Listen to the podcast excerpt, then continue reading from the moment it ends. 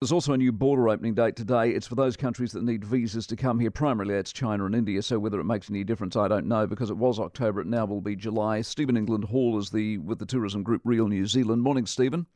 Good morning, Mike. How are you? I'm well, thank you. See, China's a mess. I mean, they're not by announcing July. That's fine, but if no one from China's coming because they're locked down, not our fault, but it is what it is. Then what do we achieve?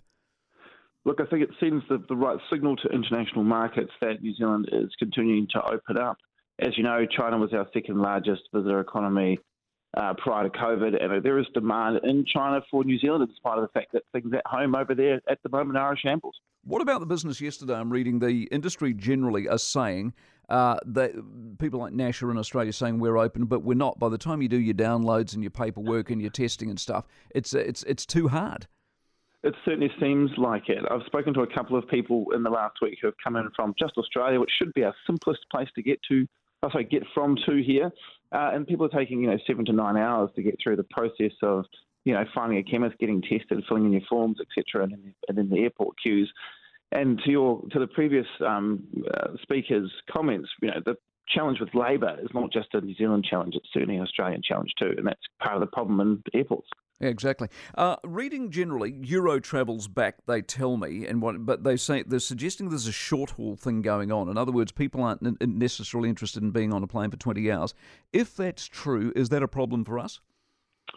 It would be a problem if it was true. What we are seeing, of course, is transatlantic travel continuing to build strongly. And in some port, ports, I would say London to New York or London to Los Angeles, for example, that is recovering very, very quickly. So I suspect that although there's rhetoric around it, it's not proving to be the case at Good. the consumer level. Good. Are you bullish generally? I am. I am a bullish chap. You know that. Um, I think that uh, you know reco- uh, tourism and travel recovery will be strong, and I think it will be driven largely by the ability for businesses to cope with demand.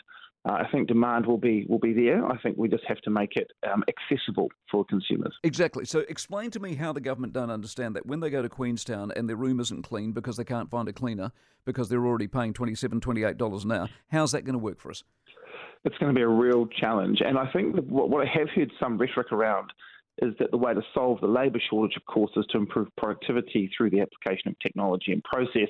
And of course, that is true in some areas, but of course, as we all know, uh, there isn't technology yet today that's going to make you your handmade coffee in the morning exactly. uh, or clean your room. So I think the, we should be really careful when we throw terms around like productivity and technology to solve that problem when in fact some of it can't be resolved that way.